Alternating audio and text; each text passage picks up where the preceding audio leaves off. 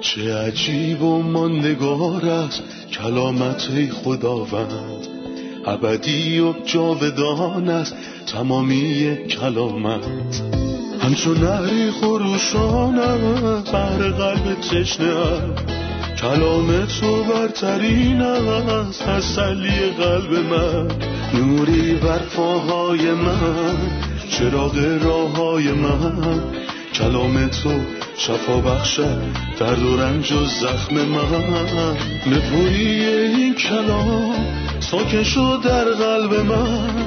تغییرم به آزادم ساد شبان نیکوی من. چه عجیب و نگار است کلامت خدا رد ابدی و جاودان است تمامی کلامت. سلامی گرم به شما همراهان همیشگی تمام کتاب. امروز هم با قسمت جدیدی از برنامه مطالعه روزانه تمام کتاب در خدمتتون هستیم. ما در این قسمت ها در رابطه با قربانی ها مطالعه می کنیم قربانی ها و هدایای کتاب لاویان همگی نمادهایی از قربانی مسیح روی صلیب هستند. امروز به فیض خدا فصل چهار رو مطالعه می کنیم که درباره قربانی گناه صحبت می‌کنه. قربانی گناه چی بود؟ چه کسی باید قربانی گناه رو تقدیم می کرد؟ این قربانی به چه کسی و چه کاری اشاره داشته یا داره؟ اینا موضوعات قسمت امروز هستند. پیشنهاد می کنم کتاب مقدستون رو آماده کنید و در طول این مطالعه با ما همراه باشید. در همین ابتدا به مهمون عزیزمون در استودیو خوش آمد میگم. سلام برادر یوسف. خیلی خوش اومدید. ممنونم خواهر سنم. منم به شما و همه شنوندگان عزیز سلام عرض می‌کنم. برادر لطفا یه تعریف برای قربانی گناه به ما بدین. قربانی گناه یعنی چی؟ خب ما در اینجا وارد یه موضوع متفاوت میشیم. متفاوت با چیزی که در فصلهای یک و دو و سه مطالعه کردیم. و ممکنه به همین دلیل باشه که در فصل چهار می‌خونیم خداوند به موسی فرمود ما این عبارت رو از فصل یک تا اینجای کتاب نخوندیم چون فصلهای یک و دو و سه درباره قربانی های اختیاری با رایحه خوشایند صحبت می‌کنن که به عنوان نوعی پرستش و نزدیک شدن به خدا برای خوشنودی قلب او تقدیم می شدن. در حالی که اینجا وقتی انسان مرتکب گناه میشه قربانی اجباری تا مشارکتتون با خدا رو بازسازی کنه. روز کفاره رابطه بین قوم اسرائیل و یهوه رو بنا کرد. اما چطور یه ایماندار یا یه نفر از قوم بنی اسرائیل که مرتکب گناه شده می‌تونه رابطه و مشارکتش با خدا رو یه بار دیگه بازسازی کنه؟ اون شخص باید یه قربانی گناه تقدیم کنه و اگه مرتکب تخلف یا خطا بشه باید قربانی جبران خطا تقدیم کنه. در ادامه وقتی به قربانی جبران خطا برسیم در این باره می‌خونیم. ممنونم. میشه لطفا فصل چهار رو بر طبق نکات اصلی مرتبط با این قربانی تقسیم بندی کنین؟ بله. این فصل در ابتدا درباره مفهوم کلی با ما صحبت می‌کنه. بعد درباره گناه کاهن مس شده صحبت می‌کنه. بعضیا میگن که کاهن مس شده اشاره به کاهن اعظم می‌کنه. چنانکه در فصل هشت می‌خونیم موسا روغن مسحو بر هارون ریخت. پس کاهن مس شده کاهن اعظمه. یا می‌تونه به همه کاهنان اشاره کنه. چون همه اونها مس شده بودند و این بخش از آیه یک تا دوازدهه بله این بخش از آیه یک تا دوازدهه در آیه سیزده میفرماید هرگاه تمام قوم اسرائیل ناآگاهانه مرتکب گناه شوند گناهکار محسوب می شوند این موضوع آیات سیزده تا بیست و یکه. در بخش بعدی به تخلف یا گناه حاکمان و رهبران می‌پردازه. و این موضوع رو در آیات 22 تا 26 می‌بینیم. در پایان به گناه مردم عادی می‌پردازه و در حقیقت در اینجا یه درجه بندی از بالاترین به پایینترین رو می‌بینیم. و متاسفانه باید بگم که بزرگ و کوچیک همه مرتکب گناه میشن. به قول کتاب مقدس زیرا هیچ تفاوتی نیست. همه گناه کردند و از جلال خدا محرومند. شما قبلا قربانی ها رو به قربانی های با رایحه خوشایند و قربانی های گناه تقسیم کردین. قربانی گناه در قسمت دوم قرار می‌گیره که قربانی های گناهه.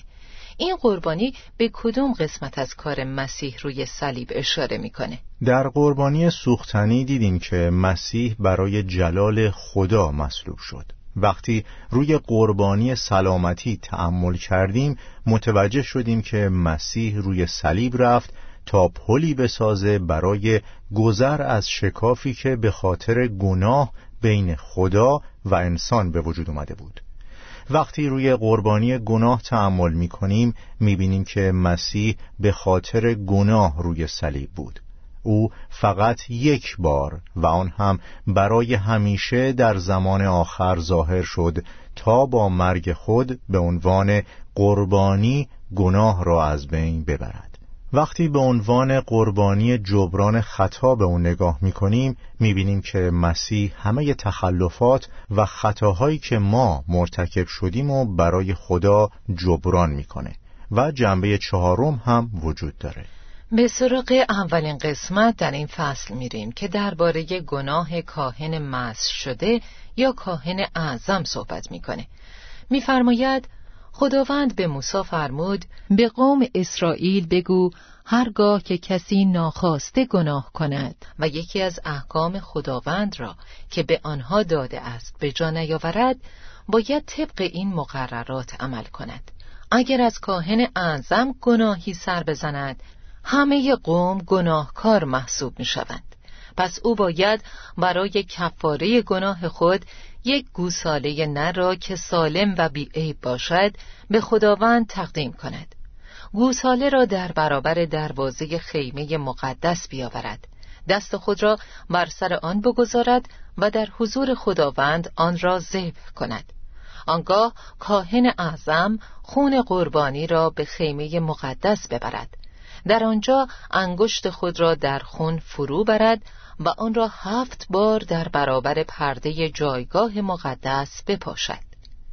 بعد در حضور خداوند کمی از آن خون را بر چهار شاخ قربانگاه بخور که در داخل خیمه مقدس است بمالد. بقیه خون را در پای قربانگاه قربانی سوختنی که نزدیک در ورودی خیمه مقدس است بریزد. بعد کاهن تمام چربی قربانی گناه و چربی اعضای داخلی قلبه ها و چربی روی آنها و بهترین قسمت جگر آن را جدا کند و همه را بر قربانگاه قربانی سوختنی مثل چربی گاو قربانی سلامتی بسوزاند. اما باید پوست، گوشت، کله، پاچه، اعضای داخلی، دل، روده و سرگین قربانی را به یک محل پاک در بیرون اردوگاه جایی که خاکستر را می اندازند ببرد و روی هیزم بسوزاند. این قسمت مربوط به گناه کاهن مس شده است. کاهن باید یک گوساله نر از رمه تقدیم کنه. چرا تقدیم کردن یک گوساله نر به گناه کاهن مس شده ارتباط داره؟ گوساله نر از رمه در دو حالت تقدیم میشه. یکی زمانی که کاهن مس شده گناهی کنه و قوم رو مجرم بسازه. و دومی وقتی که کل جماعت اسرائیل ناآگاهانه گناه کنند. دو معنی برای مجرم ساختن قوم وجود داره. معنی اول مجرم ساختن قوم اینه که گناه کاهن کل قوم رو تحت تأثیر قرار میده. چون کاهن اعظم یا کاهن یه رهبره که قوم رو رهبری می‌کنه. پس گناهش کل قوم رو تحت تأثیر قرار میده. معنی دیگه مجرم ساختن قوم یعنی گناه کردن. درست همونطور که همه مردم گناه می‌کنن. آیا ممکنه که هارون این مرد بزرگ و محترم یا هر کدوم از کاهنان اعظم مثل بقیه مردم مرتکب گناه بشن؟ بله هر انسانی در معرض گناه کردنه و هیچ کس مسون از گناه نیست جز یک نفر کسی که گناهی نداشت و او خداوند عیسی مسیحه. گوساله را در برابر دروازه خیمه مقدس بیاورد. دست خود را بر سر آن بگذارد و در حضور خداوند آن را ذبح کند. گذاشتن دست روی سر گوساله قربانی گناه چه مفهومی داره؟ وقتی شخصی که قربانی را تقدیم می‌کنه دستشو روی سر قربانی خودش بذاره گناه از اون به قربانی منتقل میشه به همین دلیل به محض اینکه شخص دستشو میذاشته و در حالی که دستش روی سر قربانی بوده به گناه اقرار می‌کرده و گناه به قربانی منتقل می‌شده فورا جلوی چشماش قربانی و ذبح می‌کردن. مطمئنا نیازی نیست برای ما چنین قربانی تقدیم بشه. فقط یک قربانی بود که در انقضای دوران تقدیم شد. ما باید فکر کنیم گناهی که من کردم چی کار کرد. دو هزار سال پیش گناه من با مسیح چی کار کرد؟ انگار دارم می‌بینم که مسیح جلوی چشمام ذبح میشه. طبعا مسیح جلوی چشمان من ذبح نشد اما من بهش فکر می‌کنم و در رنجها و دردهاش تأمل می‌کنم. درست مثل سرودی که میگه زخمهای محبوب من برایم ارزشمند است و مرا از هر گناهی متنفر می‌سازد. برادر یوسف در آیات شش و هفت سه عمل با خون انجام میشه. مورد اول کاهن باید انگشت خود را در خون فرو برده مقداری از خون را هفت بار در حضور خداوند در برابر حجاب قدس بپاشد. مورد دوم سپس قدری از خون را در حضور خداوند بر شاخهای مذبح بخور خوشبو بمالد. مورد سوم و باقی خون گوساله را به پای مذبح قربانی تمام سوز که نزد در خیمه ملاقات است بریزد. تعالیمی در رابطه با این قربانی وجود دارند. لطفا دربارشون توضیح بدین. مورد اول میفرماید هفت بار در حضور خداوند در برابر حجاب قدس بپاشد. عدد کمال. در حضور خداوند در برابر حجاب قدس به این معنیه که رابطه با خداوند و بار دیگه احیا می‌کنه. مورد دوم سپس قدری از خون را در حضور خداوند بر شاخهای مذبح بخور خوشبو بمالد. چون گناه مانع پرستش جماعت شده به همین دلیل خون باید روی شاخهای مذبح بخور پاشیده بشه. بعد و باقی خون گوساله را به پای مذبح قربانی تمام سوز که نزد در خیمه ملاقات است بریزد. کمال وجدان. وجدان ما در کمال کار مسیح آرامی و آسایش پیدا می‌کنه. اگه یه نفر صحون گناه کنه و کاری که نمی‌خواسته رو انجام بده یا نمی‌دونسته که اشتباه بوده چرا باید برای چنین کاری قربانی تقدیم کنه؟ در حقیقت هیچ قربانی برای گناهان عمدی وجود نداره. همه گناهانی که نیاز به یه قربانی گناه دارن گناهان صحوی بودن. گناهان عمدی ارتداد عمدی و ترک کردن کامل مسیحه. مثل وقتی که در ابرانیان می‌فرماید زیرا اگر ما پس از شناخت کامل حقیقت عمدن به گناه خود ادامه دهیم دیگر هیچ قربانی برای گناهان ما باقی نمیماند. بلکه فقط دورنمای وحشتناک روز داوری و خشم مهلک الهی که دشمنان خدا را میسوزاند در انتظار ماست. خدا با گناهان عمدی کنار نمیاد. ولی اگه گناهان ما ترک کردن کامل مسیح نباشن خدا اونها رو به حساب ناگاهی می‌ذاره. برای مثال پتروس رسول در اعمال رسولان سه به حاکمان امتها میگه می‌دانم که شما مثل حکمرانان خود این کار را از روی قفلت انجام داده اید پولس هم میگه من بی ایمان بودم و نمی‌دانستم چه می‌کردم. از این رو خدا گناهانی که می‌کنیم و به عنوان گناهانی که سهون مرتکب شدیم می‌بینه نه گناهان عمدی بلکه گناهان صحوی سوال اینه که آیا برای گناهان صحوی نیاز به تقدیم قربانی وجود داره؟ بله اگه شخص ندونه که کاری که داره انجام میده گناهه آیا این از تخلفی که انجام داده معافش می‌کنه؟ معلومه که نه.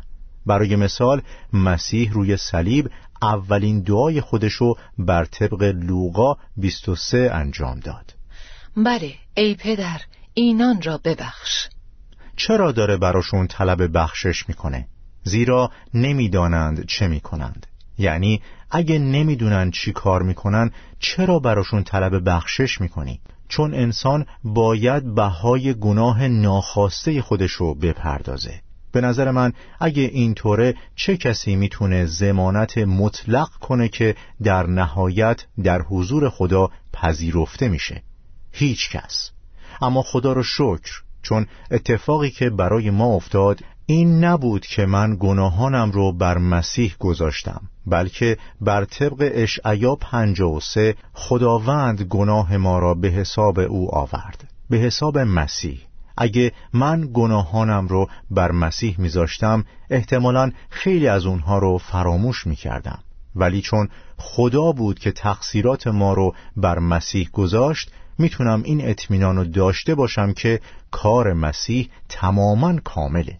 برادر یاد گرفتیم که قربانی سوختنی تماما به خدا تقدیم می شد و یاد گرفتیم که در قربانی سلامتی هم تقدیم کننده قربانی هم هارون و پسرانش و هم خدا سهمی دارن اما اینجا در قربانی گناه آیا قسمتی هست که به خدا تقدیم بشه و بقیه قسمت ها چی میشن؟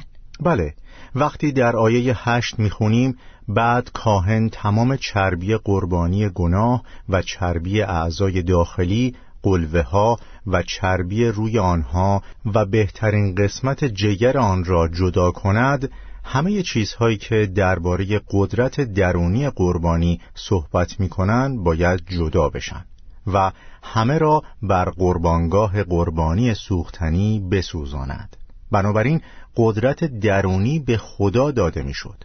بقیه قربانی یعنی پوست که زیباترین قسمت از قربانی یا سرگینش که زشتترین قسمت از قربانیه چی می شده اما باید پوست، گوشت، کله، پاچه، اعضای داخلی یعنی تمام اجزای قربانی هر چی که بوده دل، روده و سرگین قربانی را به یک محل پاک در بیرون اردوگاه جایی که خاکستر را می اندازند ببرد. و وقتی عبارت بیرون اردوگاه رو می‌خونیم چیزی رو به یاد میاریم که در ابرانیان سیزده میفرماید عیسی نیز در خارج از دروازه شهر رنج دید تا مردم را با خون خود از گناهانشان پاک سازد. پس بیایید تا به خارج از اردوگاه نزد او برویم و در ننگ و خاری او شریک شویم. به نظر من هر فرد با خدایی دوست داره هر از گاهی به بیرون اردوگاه بره و روی مسیح کسی که به جای اون رنج کشید تعمل کنه. به خصوص زمانی که مرگ خداوند رو به یاد میاریم. خوبه که ما خودمونو آموزش بدیم تا روی محبوبمون تعمل کنیم. روی لحظه ای که او در آتش عدل الهی به خاطر گناهان ما میسوخت. از آیه سیزده تا آیه سی و یک درباره گناه تمام قوم اسرائیل صحبت می‌کنه. میفرماید هرگاه تمام قوم اسرائیل ناآگاهانه مرتکب گناه شوند و یکی از احکام خداوند را به جا نیاورند با وجودی که خطا عمدی نباشد گناهکار محسوب می شوند اینجا متوجه این عبارت شدم که میگه هرگاه تمام قوم اسرائیل ناآگاهانه مرتکب گناه شوند. یعنی اگه کل جماعت ناآگاهانه گناهی رو مرتکب بشن چه وضعیتی خواهند داشت؟ در کمال تأسف در تاریخ قوم این اتفاق نه یک بار بلکه بارها افتاده برای مثال در کتاب داوران فصل شش وقتی خداوند قبل از فرستادن جدعون براشون یه نبی فرستاد نبی به کل جماعت اسرائیل چی گفت؟ من شما را نجات دادم اما شما مرا ترک کردید و خدایان بیگانه را پرستیدید و بعد وقتی به داوران فصل بیست می‌رسیم زمانی که برای نابودی بنیامین جنگی رخ داد به خاطر گناه تمام قوم بود. پس بله می‌تونه اتفاق بیفته ولی بدترین گناهی که تمام قوم مرتکب شدن زمانی بود که همه فریاد زدن خون این مرد به گردن ما و فرزندان ما باشد. آیا همچین گناهی ممکنه بخشیده بشه؟ بله بخشیده میشه. چون مسیح روی صلیب اون گناه و از روی ناآگاهی در نظر گرفت و فرمود ای پدر اینان را ببخش زیرا نمی‌دانند چه می‌کنند. و پتروس اینو تایید کرد و گفت می‌دانم که شما مثل حکمرانان خود این کار را از روی قفلت انجام دادید. پس توبه کنید و به سوی خدا بازگشت نمایید. تا گناهان شما آمرزیده شود. بله کل جماعت گناه کردند و زمانی که تمام جماعت گناه می‌کنن یک راه درمان وجود داره. طبعا چیزی که برای گناه کاهن مس شده تقدیم می‌شد برای گناه جماعت اسرائیل هم تقدیم می‌شد. با همون جزئیات و همون سکاری که باید با خون انجام می‌شد. اما در آیه 20 میفرماید کاهن همان کاری را که با گوساله قربانی گناه کرد با این گوساله هم بکند. به این ترتیب تاوان گناهان قوم داده می شود و همگی بخشیده می شود. در اینجا عبارت بخشیده می شوند به قربانی گناه ارتباط داره. در اون چی می بینیم؟ در حقیقت می بینیم که خداوند می بخشه. و عبارت بخشش حداقل چهار بار در این فصل تکرار شده. اولین دفعه اونو در آیه 20 می‌خونیم. دومین بار در آیه 26 که میفرماید گناه آن حاکم بخشیده می شود و دفعه سوم در آیه 31 و او بخشیده خواهد شد و آخرین آیه یا آخرین کلمه در این فصل و او بخشیده خواهد شد. این به ما یادآوری می‌کنه که خداوند ما برای چهار هزار سال داره میبخشه. جلال برنامه او. وقتی به رومیان فصل سه بریم میفرماید زیرا خدا مسیح را به عنوان وسیله‌ای برای آمرزش گناهان که با ایمان به خون او به دست میآید در مقابل چشم همه قرار داده. این برای دو مورد. مورد اول زیرا در گذشته به سبب بردباری خود گناهان آدمیان را نادیده گرفت و مورد دوم ثابت شود که خدا عادل است و کسی را که به عیسی ایمان می آورد نیک می شمارد در اینجا بین کاری که خدا در عهد قدیم انجام داد و کاری که بعد از تقدیم مسیح به عنوان قربانی برای ما انجام داد یه تفاوت بزرگ می‌بینیم در عهد قدیم چه اتفاقی افتاد؟ بخشش. و کلمی که اینجا ذکر شده به معنی چیزی کمتر از بخششه. به این معنی که خداوند عف کرد و قرض رو به تعویق انداخت. دقیقا قرض رو به تعویق انداخت. اما چیزی که ما ازش برخورداریم نیک شمرده شده. به همین دلیل می‌فرماید در گذشته گناهان را نادیده گرفت. می‌خوام بگم که گناهان گذشته گناهانی نیست که من قبل از ایمان مرتکب شدم و در آینده گناهان دیگه هم هست که به خاطرشون نیازمند بخشش باشم. مگه بخشش قسطیه؟ نه. گناهان قبلی به گناهان مقدسین عهد قدیم اشاره می‌کنه. گناهان مردم قبل از مسیح. بله گناهان مردم قبل از مسیح. خدا با اونا چیکار کرد؟ بخشیدشون. و همونطور که دیدیم عبارت بخشش چهار بار در این فصل تکرار شده و در خصوص ما هم چون خدا حق کامل خودشو از مسیح روی صلیب گرفت پس نه تنها ما رو میبخشه بلکه ما رو نیک میشمره ممنونم برادر جان. استراحتی می‌کنیم و برمیگردیم تا گفتگومون رو به پایان برسونیم.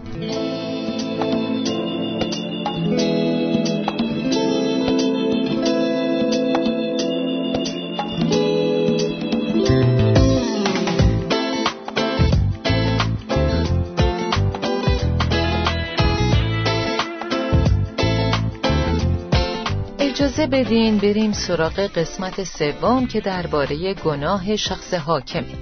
ما گناه کاهن مس شده و گناه تمام قوم اسرائیل رو دیدیم. اما اینجا گناه شخص حاکم رو می‌بینیم که از آیه 22 شروع میشه تا 26 لطفا در این باره توضیح بدین. با درجه بندی از بالاترین به پایینترین قربانی هم از بزرگتر به کوچکتر میاد. یعنی کاهن مس شده باید یک گوساله تقدیم می کرد جماعت هم همینطور اونها هم باید یک گوساله از رمه تقدیم می کردن. ولی در خصوص حاکم میفرماید که باید یک بز تقدیم کنه اما باید نر باشه وقتی در آیه 27 به مردم عادی می رسیم می بینیم که اونها باید یک بز ماده بی عیب تقدیم کنند. در اینجا درجه بندی واضحه. از یک گوساله به بز نر و بعد به بز ماده می‌رسه. چون فرد بزرگ گناهش بزرگتره و هرچی بیشتر ما در دانش و فهم رشد کنیم گناهمون بزرگتر میشه. این یعقوب سه رو به یادمون میاره. ای برادران من درست نیست که بسیاری از شما در کلیسا معلم دیگران باشید. چون می‌دانید که روز داوری برای ما معلمین سختتر خواهد بود. برادر درباره رابطه بین بوز نر و قربانی گناه توضیح بدین. در هر جایی که کتاب مقدس به بز نر اشاره کرده به گناه مربوط بوده. برای مثال در پیدایش سی و هفت و سی و هشت درباره بز نر می‌خونیم. بزنر همیشه به گناه ربط داره. تا زمانی که به داوری زندگان در متا فصل 25 می‌رسیم و در اون درباره گوسفند در دست راست و بزها در دست چپ می‌خونیم.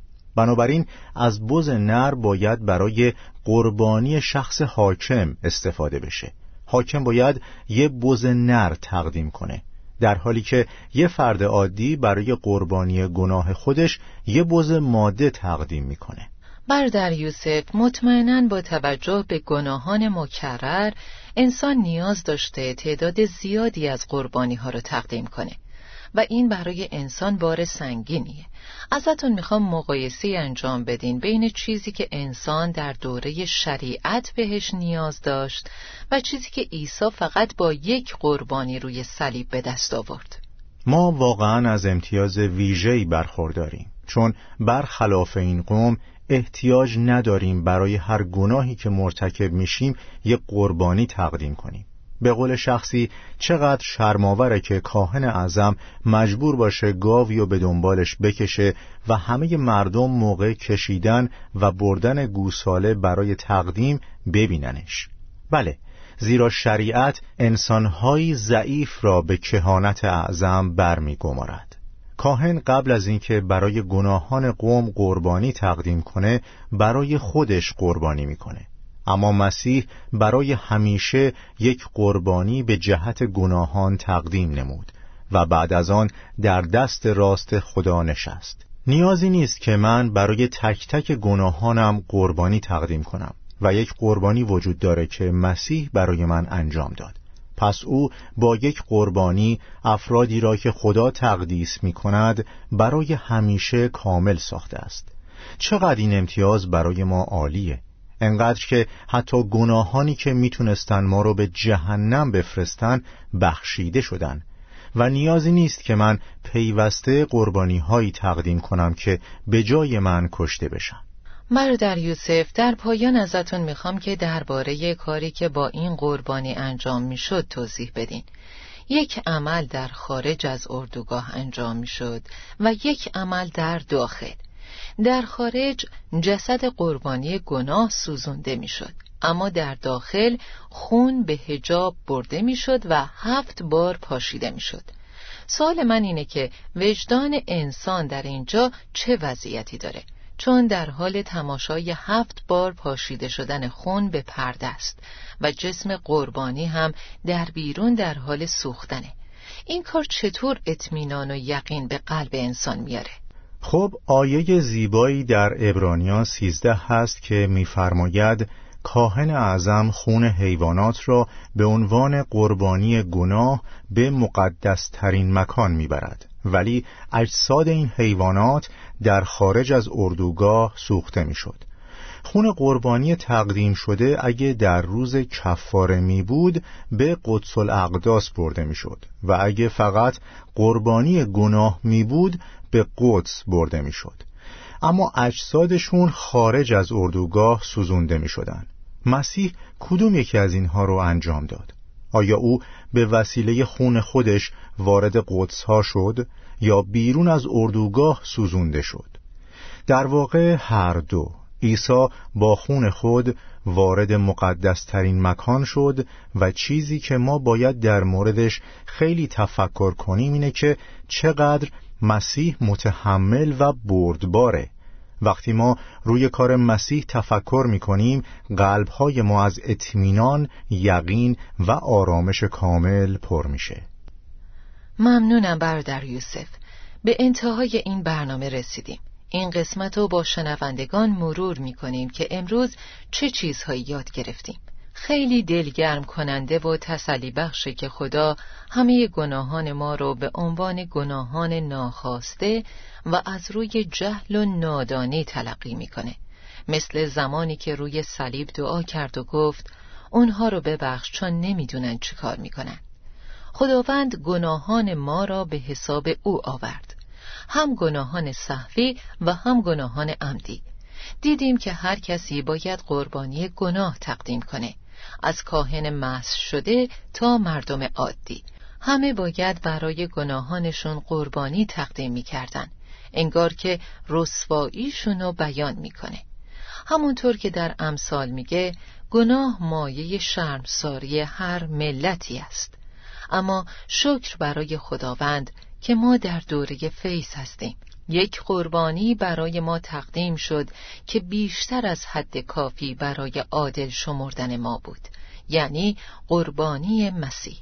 شنوندگان عزیز در قسمت امروز یاد گرفتیم که قربانی گناه برای همه گروه هایی که در فصل چهار بهشون اشاره شد کافی بود.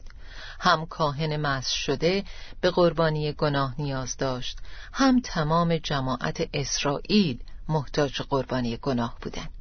شخص حاکمم به قربانی گناه نیاز داشت و همینطور مردم عادی هم باید قربانی گناه رو میگذروندن چرا؟ چون همه از جمله حاکم، کاهن اعظم، کاهن یا مردم عادی به این قربانی نیاز داشتند. همه آدمیان از خدا رو گردانیده اند. همگی از راه راست منحرف شدند و از جلال خدا محرومند. همه آدمیان از خدا رو گردانیدند. همگی از راه راست منحرف شدند. حتی یک نفر نیکوکار نیست. اگه می‌خواین به خدا رو کنین تا برای گناهانتون بخشش دریافت کنین جدا از قربانی مسیح نمی‌تونین پیداش کنین. اگه می‌خواین از آمرزش لذت ببرید نمی‌تونین به دور از خونی که روی صلیب ریخته شد به دستش بیارید. اگه می‌خواین از خوشنودی الهی بهرهمند بشین بدون قربانی سوختنی امکانشو ندارین. اگه نیاز دارین خدا با شما بر طبق اصول عدالت و رحمت رفتار کنه این کار جدا از صلیب مسیح نیست. پس لطفا درباره کاری که برای به دست آوردن خوشنودی و بخشش خدا انجام میدین فکر کنید. تا کلامی دیگه در قسمتی جدید در دستان خداوند باشید. چه عجیب و ماندگار است کلامت خداوند. ابدی و جاودان است تمامی کلامت. همچون نهری است بر قلب تشنه کلام تو برترین است تسلی قلب من. نوری بر پاهای من. چراغ راه های من. کلام تو شفا بخشد درد و رنج و زخم من. نپوری این کلام ساکن شد در قلب من. تغییرم به آزادم ساز شبان نیکوی من. چه عجیب و ما نگار کلامت خدا رد ابدی و جاودان است تمامی کلامت